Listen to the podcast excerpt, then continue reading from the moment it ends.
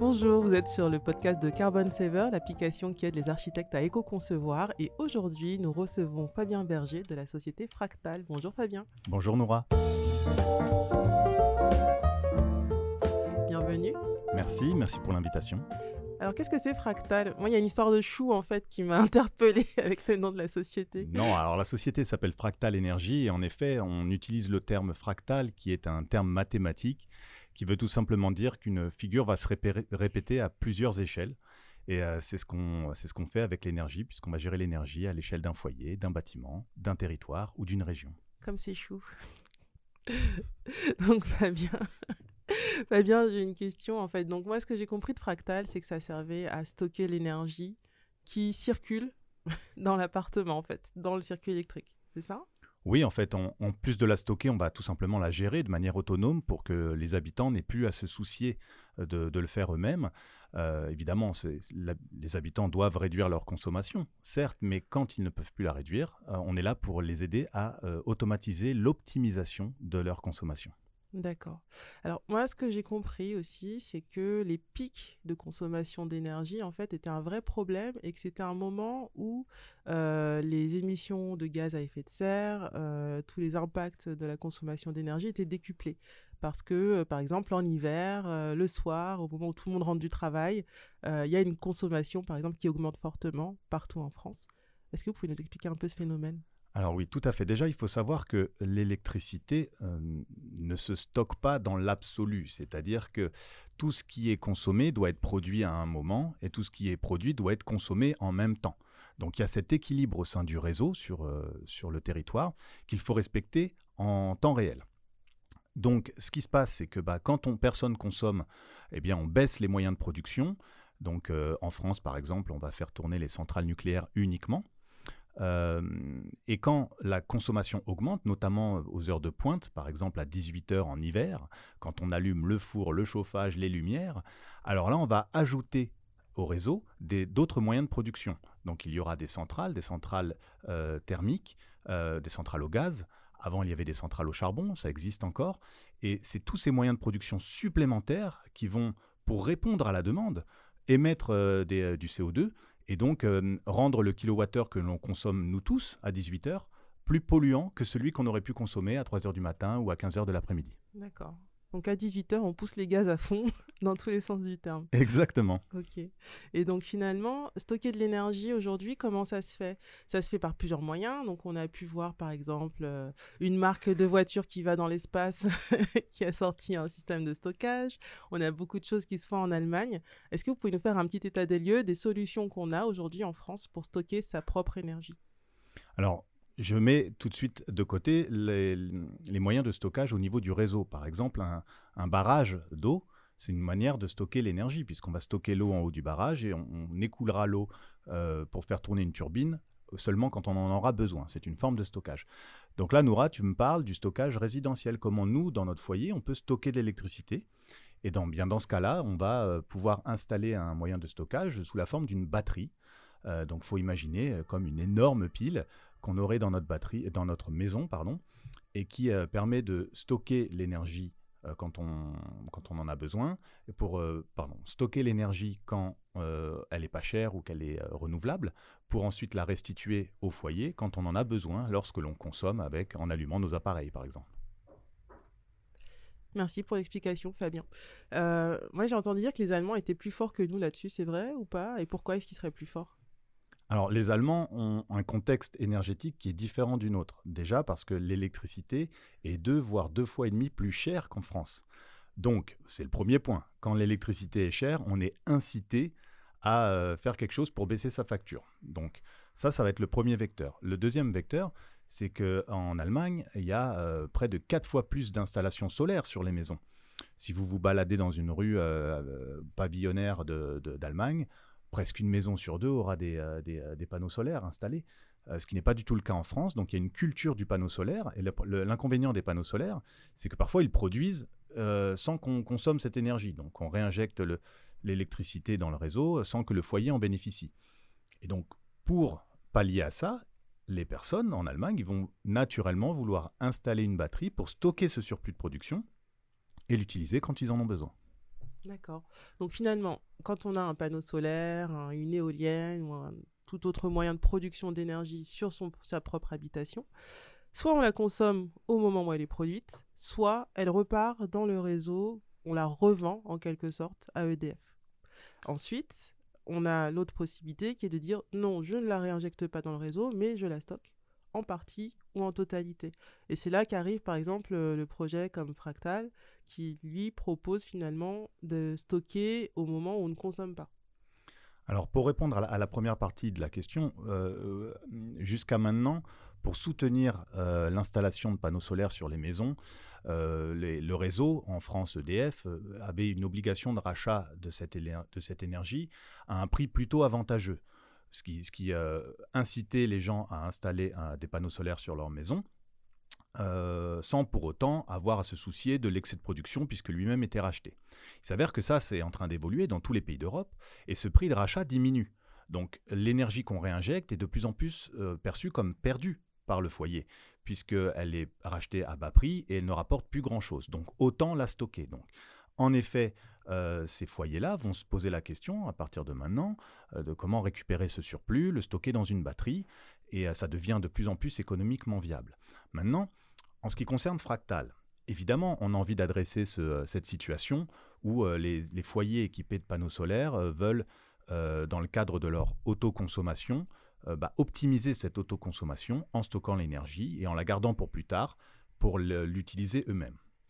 Mais avec Fractal, on s'inscrit dans un schéma encore plus large qui consiste à adresser, à proposer le stockage à des foyers qui n'ont même pas leurs propres moyens de production, mais qui peuvent bénéficier d'électricité moins chère et plus et euh, à partir de renouvelables sur un réseau, qu'il soit euh, local ou euh, national, qui lui qui l'incite à stocker ou en tout cas à consommer de l'électricité à des heures précises, par exemple lors d'un pic de soleil, lors d'un pic de vent, ça peut être en pleine nuit, ou au contraire éviter les heures de pointe comme on les a décrites au, début, pour justement effacer le foyer quand c'est nécessaire ou au contraire lui faire virtuellement surconsommer de l'électricité euh, quand c'est attractif pour lui.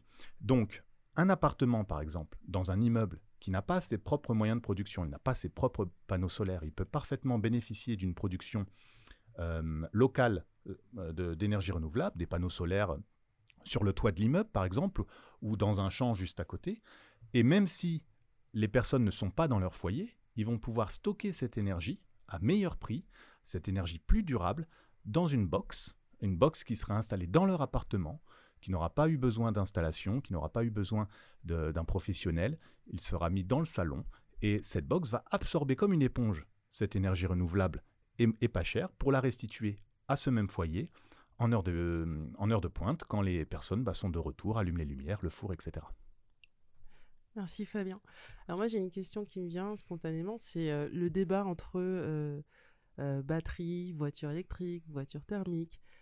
spontanément on se dit que une batterie c'est forcément des métaux rares, quelque chose qui va être compliqué à, à, recycler, à réemployer.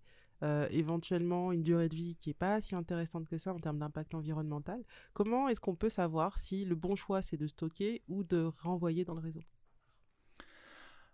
Alors, pour, pour, euh, pour, répondre à cette question, il faut en effet aborder le cycle de vie de la batterie. Donc, il y a des gens qui, euh, sont nettement plus experts que moi sur la question. Ce que, ce que l'on peut dire, c'est qu'aujourd'hui, il existe des études, si on prend le cas du véhicule électrique, qui montrent que un véhicule électrique, de sa production, de sa fabrication, jusqu'à sa fin de vie en recyclage, en passant évidemment par sa, phase d'utilisation, euh, est aujourd'hui plus vertueux qu'un véhicule thermique. Euh, c'est pas moi qui le dis, c'est l'Agence euh, pour l'environnement et la maîtrise de l'énergie, euh, l'ADEME en France, qui, fait, qui fait référence en la matière. et il en est de même pour si l'on considère une batterie pour maison. Si une batterie pour maison a un cycle de vie plus performant que si on utilisait simplement l'électricité du réseau qui est carboné et cher, notamment aux heures de pointe, c'est tout simplement que sur la quinzaine d'années que va durer euh, que va durer cette batterie, elle va pouvoir économiser du carbone, économiser même des euros pour le foyer, ce qui n'aurait pas été permis euh, en l'absence de cette batterie. et ce qui la rend, je dirais, plus vertueuse sur une quinzaine d'années, malgré son étape de fabrication, son étape de recyclage. Tu parlais du recyclage, c'est un point particulier. Le recyclage aujourd'hui, c'est pas parce pas parce qu'il est compliqué aujourd'hui qu'il le sera toujours. Le secteur de la batterie aujourd'hui développe de vraies techniques de recyclage qui améliorent encore le score environnemental des batteries. Et c'est le cas aussi pour les batteries de, maison. Mmh. Alors après, quand on regarde les analyses de l'ADEME, finalement, le ratio, c'est que il faut être un gros rouleur, entre guillemets, pour que ça vaille le coup d'acheter une voiture électrique, par exemple. Et est-ce que finalement, pour la batterie euh, dans une maison, est-ce que la question c'est de savoir si on est un gros consommateur euh, décalé dans ses horaires, c'est-à-dire qui est présent que sur peu d'heures, un peu en même temps que tout le monde, ou euh, par exemple, je sais pas, je suis une personne âgée qui est dans sa petite couverture sur son canapé toute la journée et qui va consommer potentiellement toute la journée l'électricité avec beaucoup de chauffage. est-ce que dans les deux cas c'est intéressant ou est-ce que ça n'est valable que pour des personnes qui ont des consommations très concentrées dans le temps? Nos batteries euh, sont dimensionnées pour faire un peu plus d'un cycle par jour. Un cycle, c'est euh, une charge et une décharge complète par jour. Et sur ce modèle-là, euh, on, a, on, a bien, on constate bien l'économie, un peu comme un grand rouleur qui fait 150 000 km, qui est, je crois, la base de référence de comparaison des, des, véhicules électriques avec les véhicules thermiques. On a l'équivalent, je dirais, d'un nombre de cycles euh, qui, permet de, dire que sur le cycle de vie global de la batterie, on a euh, eu des bienfaits euh, par rapport à ne rien faire. après, nous, aujourd'hui, chez Fractal, on va, on va cycler la batterie en fonction de la consommation des utilisateurs, d'une part, mais on va aussi pouvoir les piloter pour rendre des services au réseau. Dans tous les cas, tous ces services vont limiter, d'une part, le coût de l'électricité pour les utilisateurs, mais aussi les émissions carbone. Tout ça réuni, que ce soit à l'échelle individuelle dans le foyer ou à l'échelle du, réseau collectif, euh, améliore, je dirais, apporte des points euh, en termes d'économie carbone et d'économie euh, financière qui, qui rendent utile l'usage d'une batterie comparé à ne rien faire, tout simplement. Du coup, Fabien, cette histoire de, quantité de consommation, ça revient aussi à une notion de dimensionnement de, la batterie. Euh, aujourd'hui, on a pas mal de solutions qui existent sur le marché. Toutes sont plutôt assez imposantes en termes de dimension, de quantité de stockage. Euh, nous, ce qu'on a trouvé intéressant dans Fractal, c'était que finalement, on avait la possibilité d'avoir juste une petite box éventuellement et de les mettre en série éventuellement. Est-ce, est-ce que tu peux nous en dire un peu plus sur cette spécificité? Alors, petite box, déjà, tout est relatif. On parle d'une box qui fait euh, plusieurs dizaines de centimètres de côté, donc c'est comme un cube de, de, 30 sur 30 sur 30, on va dire, euh, qui va faire 20 kilos, donc pareil, un certain poids. Normal, c'est une batterie. Euh, mais du lave-linge quand même. C'est pas un lave-linge et en effet, ça se transporte tout seul et ça faisait partie des critères, nous, qu'on a, qui ont limité les dimensions de, de la batterie. puisqu'on voulait que ce soit un appareil grand public qui puisse être déplacé, déménagé. Euh, la durée de vie de la batterie est, euh, va au-delà de 10 ans, donc il est fort probable qu'on ait déménagé entre-temps.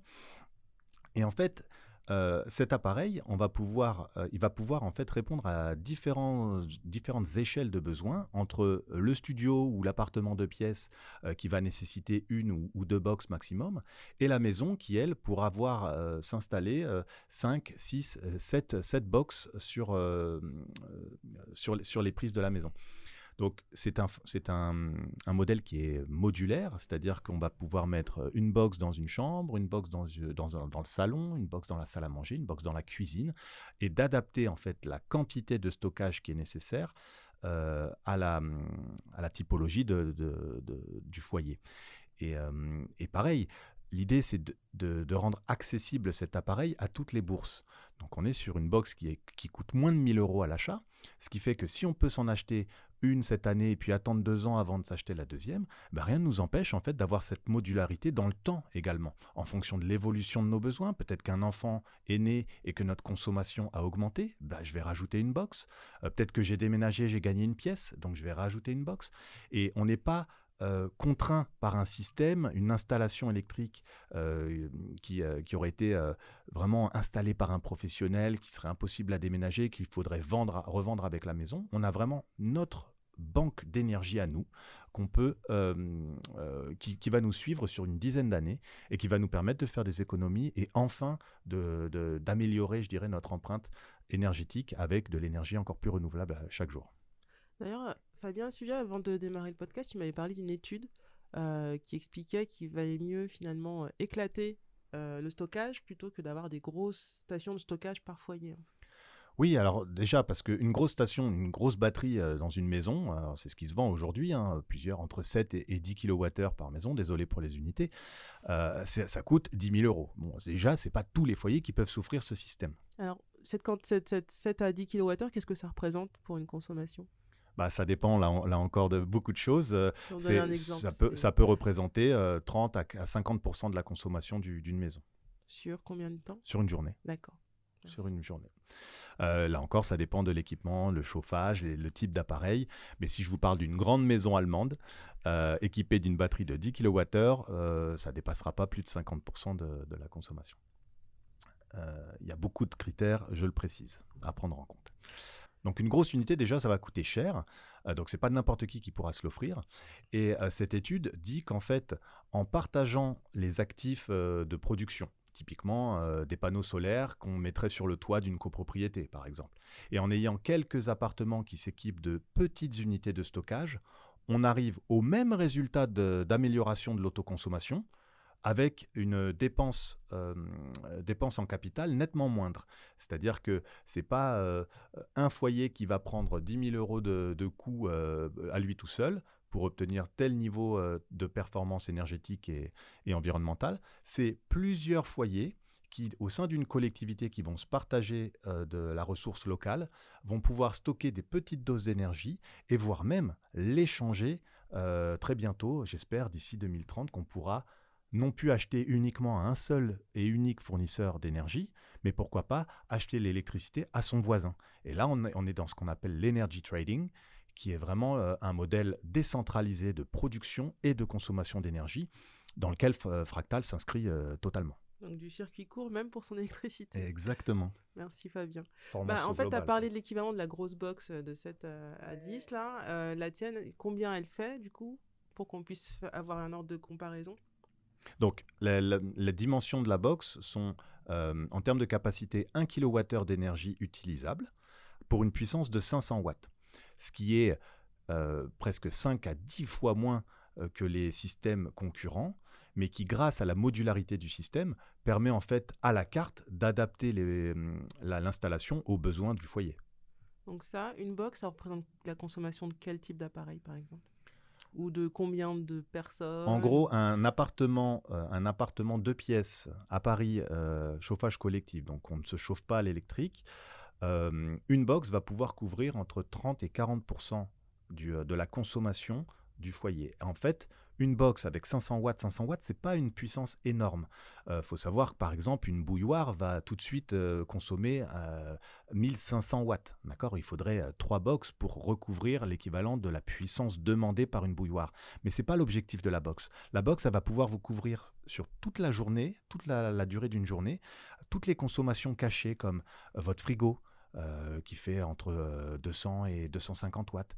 Euh, votre, tous vos appareils en, recharge, des congélateurs s'il y en a, toute, cette, ce qu'on appelle le base load, qui est en fait la consommation talon, le talon énergétique, que, qui, est, qui est la consommation minimale d'un foyer, même quand personne ne soutire de la puissance. Oui. Donc c'est un peu euh, la consommation de base, avec tous les appareils en veille, ceux qui doivent tourner en permanence, comme euh, le congélateur ou le réfrigérateur par exemple. Et ça coûte de l'argent à la fin de l'année. Donc euh, on n'est pas là pour couvrir que les pics de puissance, mais également toute cette énergie cachée dont on ne se rend même pas compte qu'elle nous coûte au quotidien. merci, merci Fabien pour cet éclairage sur l'électricité. Et merci à tous. À très bientôt donc sur euh, carbonsaver.com, l'application qui aide les architectes à éco-concevoir. À bientôt. Merci Nora.